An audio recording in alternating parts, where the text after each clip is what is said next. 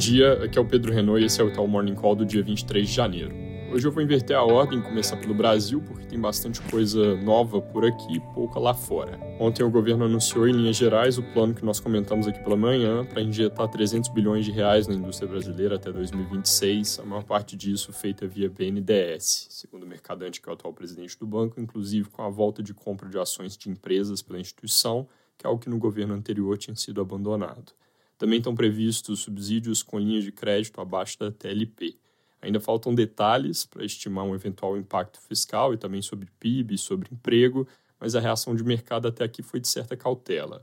Importante ver, por exemplo, para pensar em impacto fiscal, o quanto de financiamento subsidiado vai ter e como vão ser pagos esses subsídios. A conta de PIB e emprego ainda é mais complicada de fazer, dado que esse tipo de programa no passado não trouxe muito ganho então é importante ver o quão focado ele vai ser em torno de pilares que aumentam a produtividade e competitividade da indústria.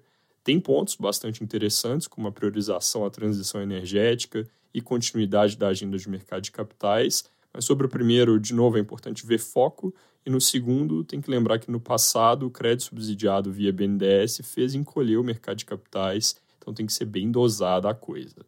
Como eu já falei, postura até aqui foi de uma certa cautela, apesar de ontem ter sido um dia positivo para mercados lá fora. Câmbio e curva de juros fecharam o dia sob pressão, com o real chegando perto de 5 por dólar. Parte desse movimento parecendo ser causada por algum receio sobre o programa. Agora, no caso da moeda, claramente também com coisa técnica por trás da pressão. O ministro Haddad teve ontem entrevista no programa Roda Viva e defendeu o programa, dizendo que ele é uma prestação de contas do que já foi aprovado e que há que se devolver ao BNDES a sua tarefa histórica de emprestar 75, 100 bilhões por ano. Ele também falou sobre uma série de outros assuntos. Resumindo aqui, o ministro afirmou estar convicto na defesa do déficit zero em 2024, disse que vão insistir em discutir remuneração da Folha sem se deixar levar por pressões e que não acha que os presidentes da Câmara e do Senado são refratários a dialogar o tema. Também disse que deve ter correção da faixa de isenção na tabela do IR, porque houve aumento do salário mínimo, e minimizou um ruído que os jornais reportam entre ele e Arthur Lira sobre o PERSE, o Programa para o Setor de Serviços, que o Congresso renovou, o governo quer eliminar, ruído tendo surgido por divergência de números. Haddad falou de 20 bilhões, Arthur Lira disse que tinham acordado 25. Para terminar, em termos de destaque, ele também comentou sobre o Banco Central, dizendo que a relação com Roberto Campos Neto está pacificada, mas que acha que o modelo de autonomia tem certos excessos por exemplo, a questão de dois anos de descasamento entre a eleição do presidente da República e troca do presidente do BC, apesar de ter dito que uma revisão sobre isso não está colocada na mesa. Ainda sobre o BC, diz que a escolha sobre o novo presidente, que começa no cargo daqui a um ano, deve ser um assunto mais para o meio de 2024. Ainda sobre Brasília, o Valor Econômico traz reportagens sobre a segunda fase da reforma tributária, o que se pretende fazer em 2024.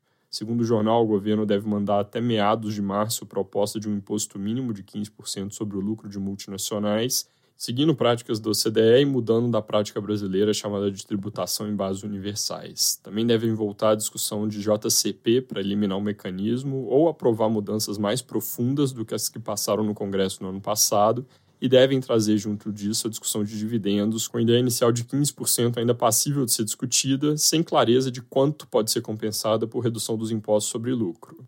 Outro assunto que vem para a mesa é o imposto de renda da pessoa física, com o reajuste da tabela que eu comentei agora há pouco, mas ainda sem previsão de que novas faixas sejam criadas.